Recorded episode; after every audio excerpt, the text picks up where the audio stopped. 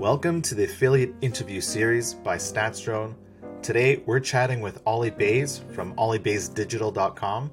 Today we're going to talk about HARO links and everything that has to do with it. So let's get to it.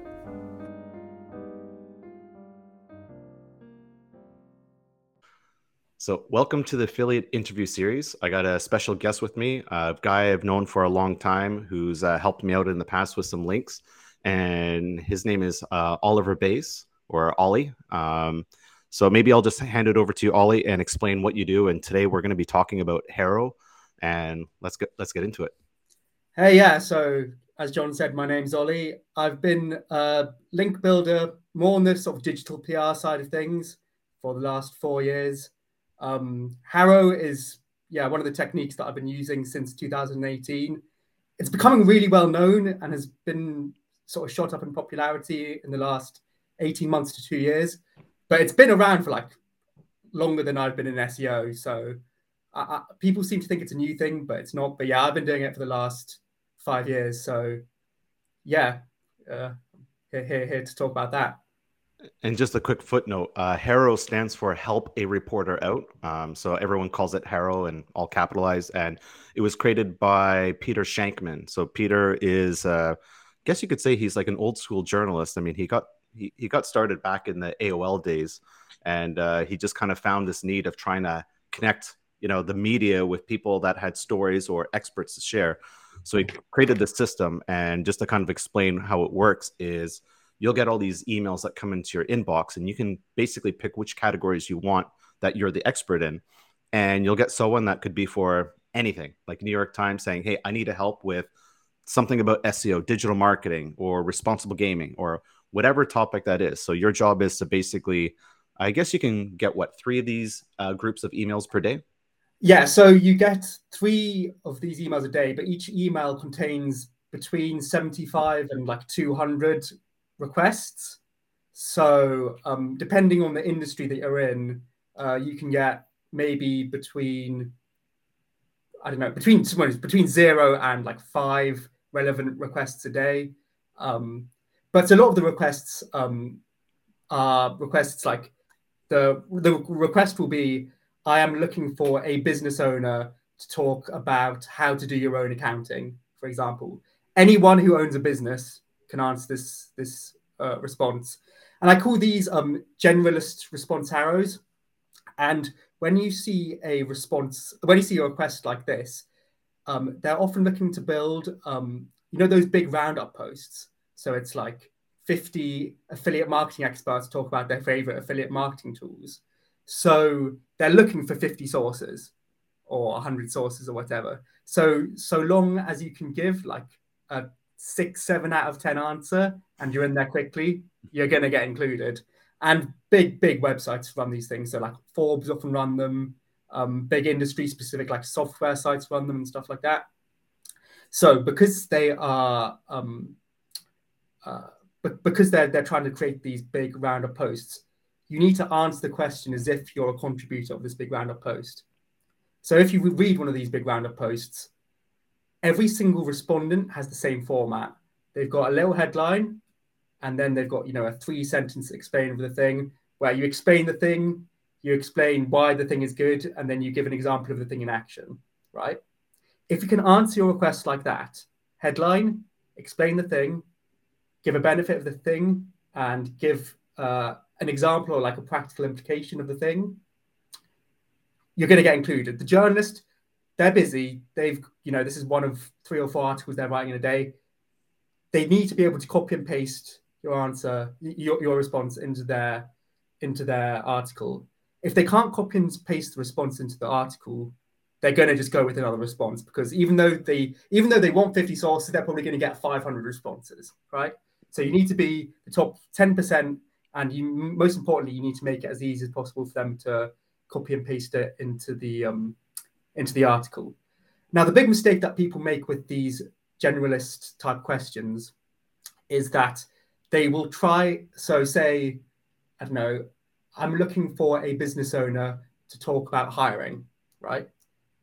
What they want is they want one business owner to make one point about hiring and to and to um, explain it really thoroughly. Now, a mistake that a lot of people make is they will try and say three points about hiring and sort of wing each of them. Um, and th- I think the thinking behind here is, oh well, if the first idea is a bit a bit lame, then at least I've got the second one. But that's not how you do it. You say you you choose a specific angle or specific point, and you try and do that as best as possible, rather than try and do three or four badly. So that's how you answer the generous ones. The second type of HARO that you get, uh, I call them specialist responses, right? And the way that you can tell these from the generous ones, they, they won't be labeled as like specialist or generalist. Um, they're labeled according to niche, but to be honest, the journalists don't label them very well. So you just need to look through the whole email and and um, and just pick the ones that are relevant to you. Um, you get software that tries and automates this, but I don't think any of them make a very good job of it personally. But yeah. Uh, so anyway, back to the specialist ones. These are the ones where the journalist will ask you usually between three and six questions. Sometimes it's like 10 questions, but it's usually between three and six questions. And rather than saying, I'm looking for a business owner, they're like, I am looking for a dentist to talk about cavities and teeth. So obviously you need to be a relevant person, but whereas the conversion rate, if you're good, the conversion rate for these generous responses will be 20%. Hmm. With these specialist responses, if you're good, the conversion rate will be above 50%. So when you see something like this that's relevant to you, I think of it as like in soccer when you're teed up for a tap in, like you got to answer it. Like it's a it's a link that's just fallen into your lap and you just got to grab it, right? So uh, the journalists they'll ask you three to six questions. They have chosen these. They have put time into choosing these questions. They have chosen the questions for a reason you need to the important thing is answer the question don't give it's not like a generous response where you've got to sort of think of an angle and then say that angle. They just want you to answer the question. The journalist probably knows the answer to the question but they just want like a legitimate source right? So write each question out bold and italicize it so the journalist can see you are answering the question and then answer the question but answer all the questions. A lot of people, I think, just because they're lazy, they're like, uh, they'll, they'll, you know, they'll answer the first question the journalist asks only, but then the journalist has to go through like ten more emails to try and get all these answers. But if you answer all the questions, even if you're not like necessarily the best position to answer all the questions, just answer all the questions. Because if a journalist asks five questions and you give five separate answers, you have five chances for inclusion. If a journalist asks five separate questions and you give one answer, you have a one out of five chance of inclusion. The journalist, again, has written out all these questions for a reason. They want to cover all these points in their article. So the more those points that you answer, again, each one doubles your chance of inclusion. So yeah, again, two types of requests: generalist, specialist. Generalist, one point, make it well. Specialist, answer every single question. And if you need to make 10 points to answer every question, then you make 10 points. Some HAROs I've spent like an hour and a half just researching and finding right answer. But hey, I've got like a super relevant DR91 backlink out of it, and I was the only guy linked to in that article. It's like you can't get a better link than that. So you know, it's it's worth it's worth the time doing. Yeah. I guess like the thing that you know I know I personally failed at in trying to do HARO myself uh, probably about one or two years ago is it people need to think about getting in the mindset of going put yourself in the journalist's mm-hmm. position and it's a lot of what you just said previously about having like setting them up it's the tap in it's uh, i think a lot of people when they start HARO like oh this is great i'm going to build links and i get some links on forbes and all that stuff and they get started. I think they try it for a week and then they give up. Uh, so what are other tips that you can go like i'm sure there's lots of things that you can do like uh, maybe as one example like how do you demonstrate that you are that expert? Like aside from answering the question like can you do a bit more than just saying hey i'm so and so answer the question. Like what can you do to look more professional and really resonate with that journalist? Well in an ideal world and especially if you're answering these specialist um, requests it should be self-explanatory uh, that you're an expert. So again i go back to the dentist example. Like they're like i'm looking for a dentist. And the first line in your email is i'm dr oli baise a dental practitioner at this dental practice and then you link to your dental practice. I mean you can't really refute that, can you? But I understand, like with the more generalist ones, um, yeah, So uh, if it's not immediately obvious, just by virtue of who you are, then the first line after you introduce yourself is a sentence that contextualizes why you're an expert. So um, I remember I did I did one. It was like I'm looking for uh, someone to talk about how to foster an entrepreneurial spirit in children. Hmm. Right. So uh, my first two lines of that response were, "Hi, name. My name is Ollie, uh, and I am uh, I run a digital PR agency." Uh, and then I gave the name of it, and I uh, I'm also a parent of a ten year old and a twelve year old. Right. So that you're an entrepreneur and you're a parent. Uh, actually, this is this is one of the examples I give in my course, and if it's unclear, you just need to again ask yourself like, who is an expert in this? And it might seem that like that like you know a psychologist, a child psychologist or a dev, dev, developmental psychologist might be an expert in it. But really, if I wanted that an answer to that question, I would want an entrepreneur and a parent, right? So yeah, you just need to. The first line in these generalist ones should be contextualizing the uh, why you're an expert. So yeah, it's hello name, one sentence introduce yourself, one sentence, two sentences max. Sort of, if it's not obvious already, saying you're an expert. The thing is, if you're obviously an expert and then you say you're an expert, that kind of detracts from the obviousness of you being an expert. If that makes sense, yeah. like a, a, true expert doesn't need to say they're an expert.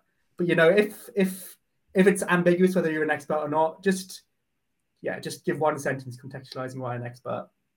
And then again, the next line should be the headline of your point or uh, their exact question, and then you go into the answers. Don't waste time chatting. Don't, don't say anything that can't be copied and pasted into the article or doesn't realistically have a chance of being copied and pasted in the article. If you're not sure, that's a really, really good test. Um, so yeah, but like uh, especially with these generalist type answers, a line contextualizing why you're the guy for the for the quote is not a bad idea. But yeah, again, if you can just infer it, that's always better. I think I think when it comes to any type of writing, if you can infer stuff rather than explicitly say stuff, it's better. And this is no different. So, a quick question. It's like, let's assume you land a really big article. Let's say it's like Forbes or GoDaddy, New York Times. Do you use that as one more, um, what's the word, kind of social proof to say, hey, I am that expert. I was featured here, here, and here. Like, did you use that in some of your replies? I know people people talk about doing this. I've never done it. I, I again, I think, I think if you can infer it, it's still better than that. Like but I, I, get I get that like inferring expertise is kind of like a skill in itself, um, and I, I, can't. There's not enough time to explain how to do that. So it's like it's yeah, it's, it's like a proper skill. Um, but yeah, I always try to go down the infer route. Like it should be obvious by the by just the air of your of just just the way that you write should just invoke confidence in the journalist rather than saying to me saying, "Hey, I'm an expert and I've been quoted here, here, and here," it sounds almost insecure, but it's it's safe. It's safe. I I don't think it's a bad idea, but I just always I always try and infer it if possible. But yeah, to answer your question, it's it's not going to hurt. Yeah. Speaking about something that's kind of similar, like in the whole PR scape, but it's like I've been listening to some podcasts talking about the playbooks in PR from Mark Benioff, who's the co-founder of Salesforce. And mm. he did a lot of things that grabbed a lot of the media's attention. And i've heard that the thing that he liked to do as well was get contacts or direct relationships build relationships with actual journalists. So do you actually set this up? Like once you let's say you're having a conversation and you're doing an outreach and you got a snippet do you kind of like connect with that person and get like their cell or follow up on linkedin and have them kind of like in your database? And do they go back to you as going hey um, like maybe if they've connected with you before did they come back to you and say you know hey i'm looking for something else? It doesn't happen very often. It's usually they don't get back to you at all even if they include you in. They're not going to be like hey i quoted you. They're just publish the article and move on with their lives um, HARO HARO's own marketing like to say and I, have spoken to it wasn't HARO but it was like a competitor to HARO and they tried to sell me on their version of HARO. which was exactly the same as HARO, as like, oh, it's a great place to build relationships with journalists. It's it's not really. It's like more of a it's the journalists see it as a service, and you are providing a service to them. You can sort of, I guess, it's not going to hurt to like follow up and try and build relationships, but there are better ways, I think, of doing it. Um, like I, I, I do a lot of like outbound, well, not a lot. I do some outbound PR as well, where I'm sort of making the move on the journalist, but I don't really see that and HARO as two. I, I see them as two separate things. Um, part part of it is because when a journalist contacts you, through, the contact they have with the journalist through HARO, it's all done through their platform. Like you're not actually exchanging details. And while you can be a bit more proactive and like add them on Twitter or LinkedIn or whatever, uh, it just seems a bit stalky to me.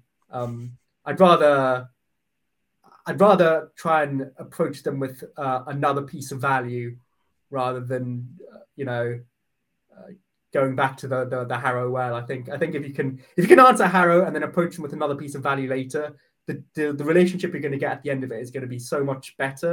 Uh, it feels like HARO, you've ex- you've already exchanged value. You've given them a quote, they've given you a link. Uh, if you then try and build a relationship on the back of that. It's it's not built on the firm's foundations. I think you should give more value before you try and add them to your little your little book of contacts. And let's jump right into outreach. And uh, I think this mm-hmm. is where a lot of people probably, you know, do things wrong. Like there's outreach to, you know, kind of like contact some of these media sources where you want to build links.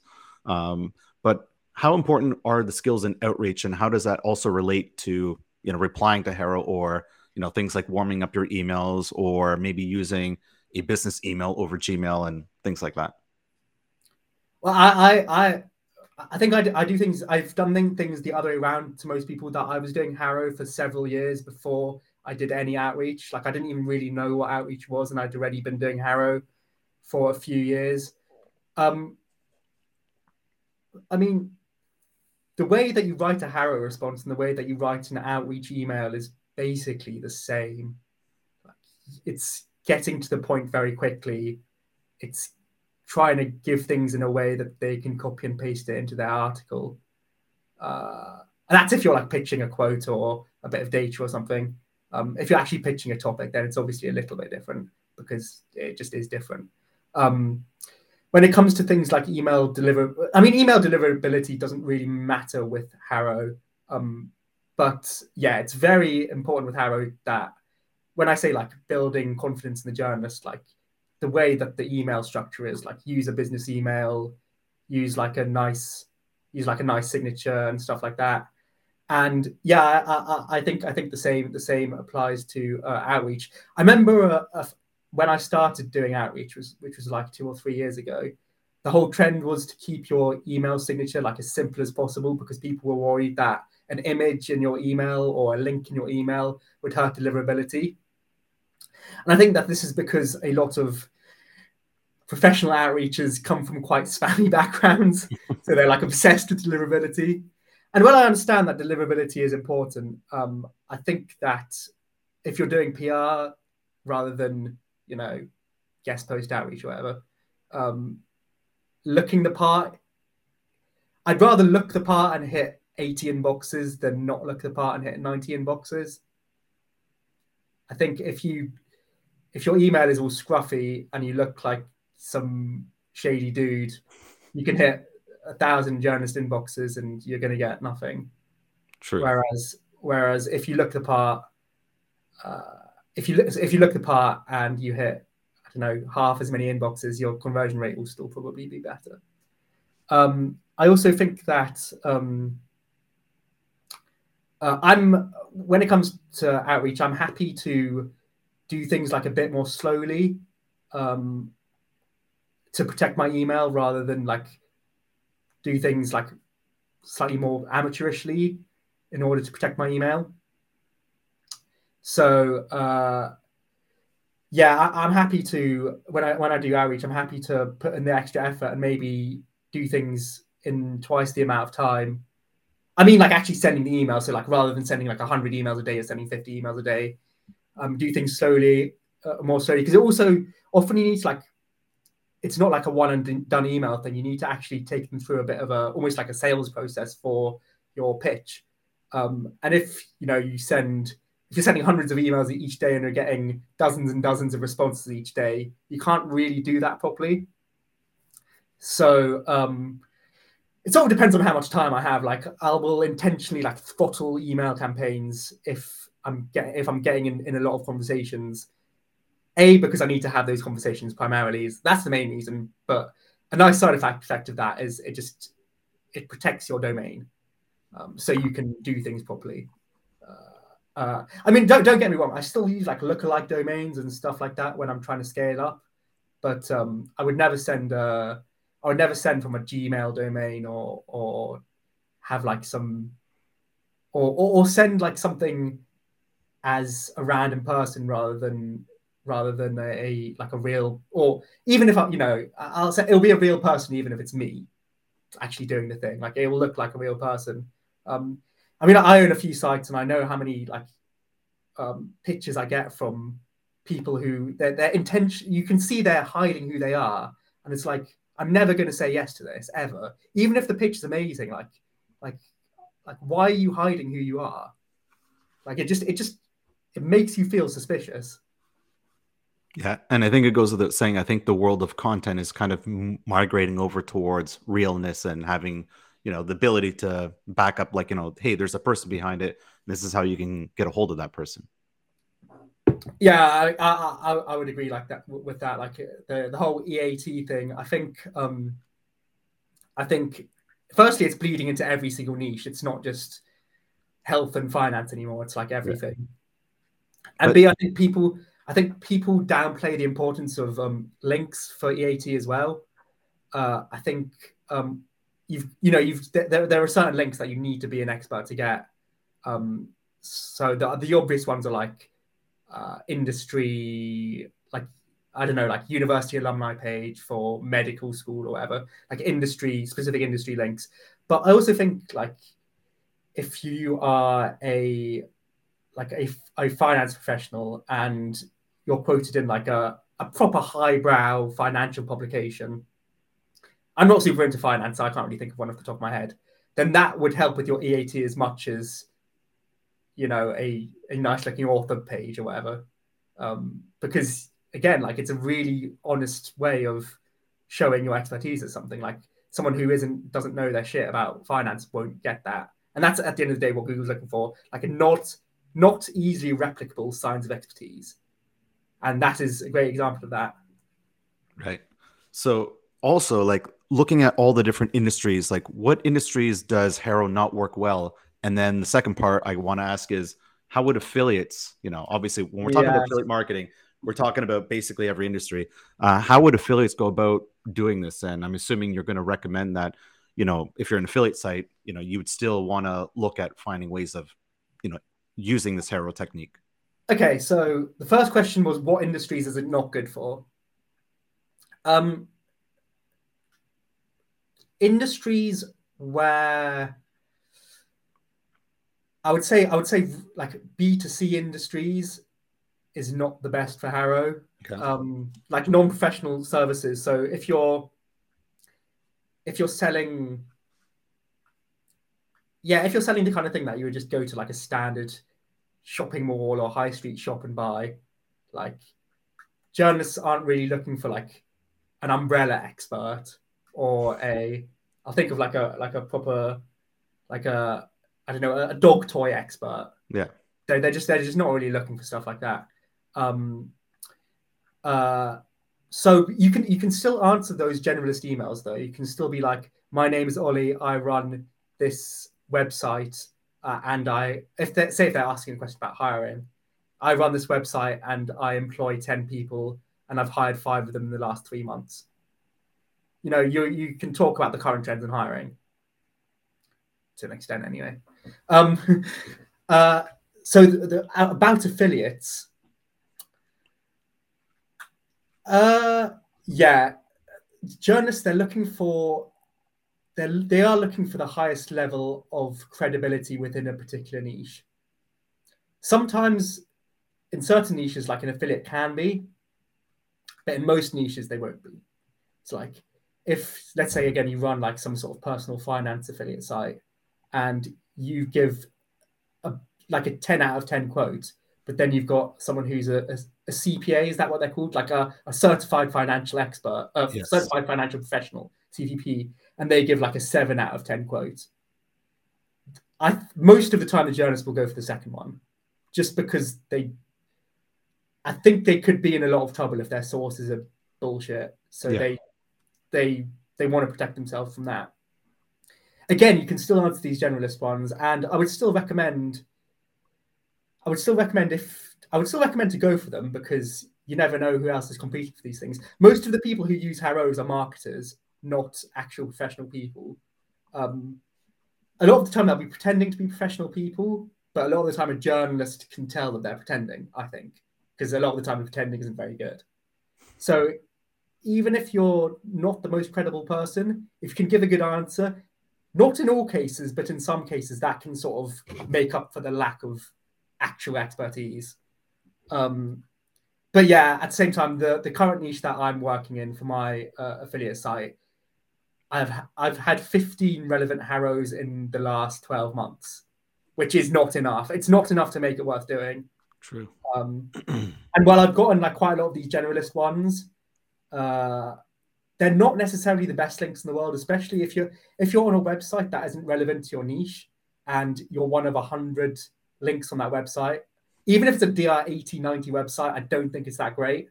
Um, if it's like semi-relevant, then then it's then it's good enough, I think. But if it's not like completely irrelevant, then uh, then I don't really value it that highly. So I sort of smashed a few of them out just to get my just to just to get things started, but I haven't really continued with it. So yeah, like super B to C like consumer commodity niches aren't the best for HARO, but anything that's sort of touching B two B or professional services, there's usually like a lot of stuff out there. Like there's a lot of um a lot of like general business questions. There's a lot of like tech questions that you can answer. A lot of finance questions, and then with with with sort of more B2C questions, it's either like feast or famine. Like there are some if you're in if you're in like the home improvement niche, oh my god, there are like every day there's like five to ten, and you can just absolutely kill it with HARO. There's so many like think about like Home and Garden magazine and Family Handyman, and like there's so many like publications around it. Um, but if you're in like a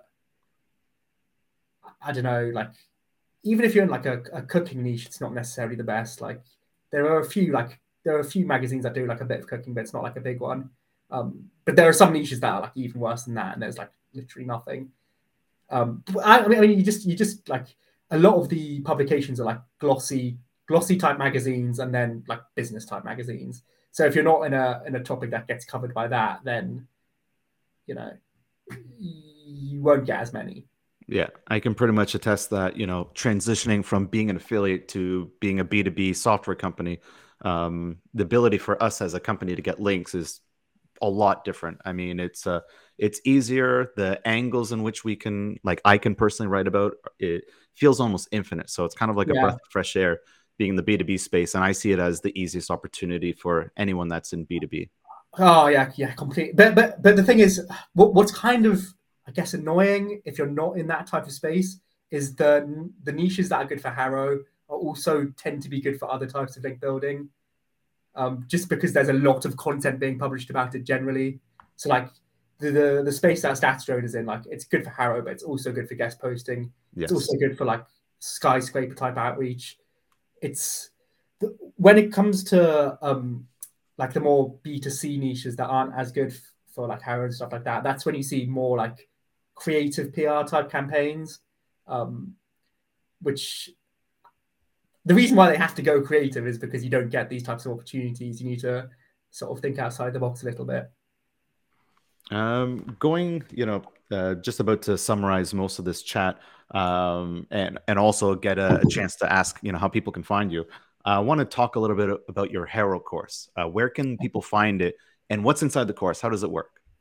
Uh, cool, yeah. So it's at Internet Marketing Gold, which is a SEO training company uh, owned by two guys called, I think it's two guys, Kyle Roof and Andrew Stephen.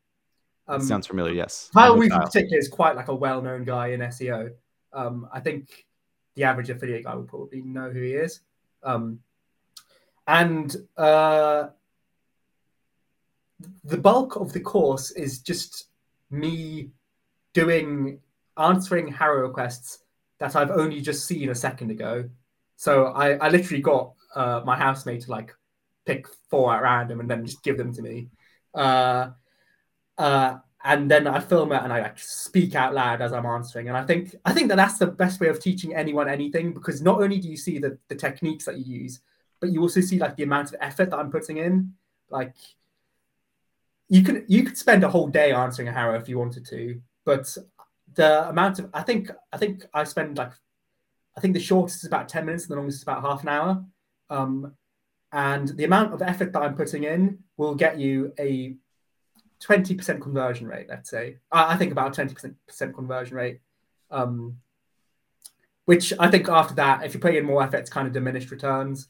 Um, so you're just watching me do HARO after HARO after HARO and sort of explaining what I'm doing. There's a little bit of theory, but it's mainly just that.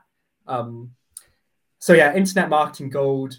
Uh, I think you can buy the course individually, but but um, I think you get more value for money if you just like subscribe to the whole thing because there's a lot of a lot of there's a lot of content on there. They call it like the Netflix for SEOs. Yeah, I was, just gonna say that the Netflix of SEO. Yeah, it's, it's a smart tagline and it's a pretty cool service what they've got because I mean I browsed through their courses and it's like uh, I forget the cost, but it's beyond reasonable like for what you get yeah it's, it's not expensive and like it's rare that i'm proud of the work i do i'm quite like a self-critical person but like i was so flattered when i got asked to do it. I was like yeah i'm gonna make something something sick here. So yeah, it's it's really good. I, I have seen quite a lot of like Haro trainings online and like my one is the best one i think. Awesome. maybe i'm a bit biased but yeah, yeah. so wrapping th- things up i just kind of want to summarize like you know like the best tips that you've got for a Haro so um, I guess it would be like the first point would be always be on time to reply back as soon as possible and not reply to a message that's late. Um, I think you're also stating that it's quite obvious that you want to put in more effort. I mean, if you kind of do like a half-ass job, you're gonna probably reduce your conversion rate. And then, you know, when you've got those two types of questions, like the generalist versus the specialist, to answer the single question from the generalist and for the specialist, answer every single question.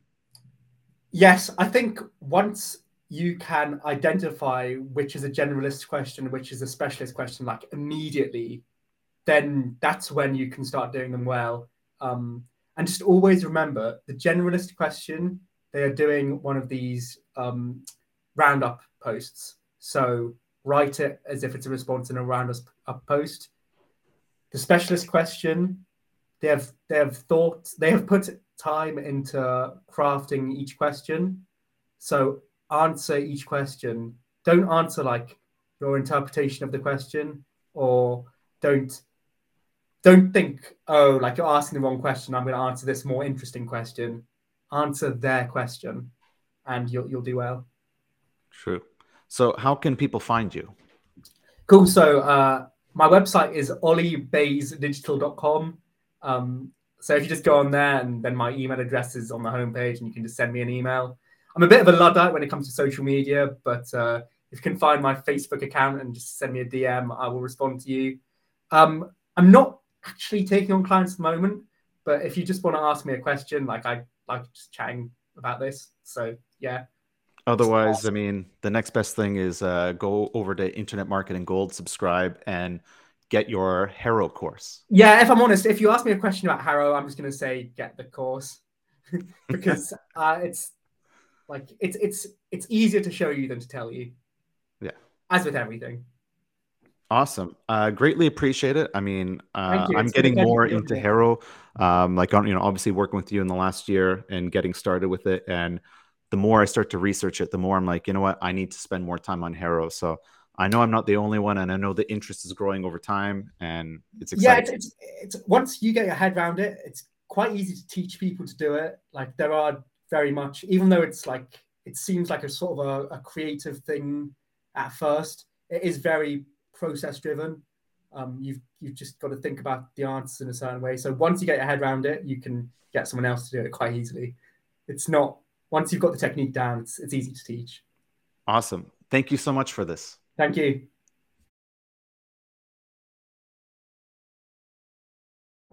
Thank you so much for listening. Could you do us a big favor and leave a rating or a comment wherever you listen to this podcast? We'd greatly appreciate it. Thank you so much.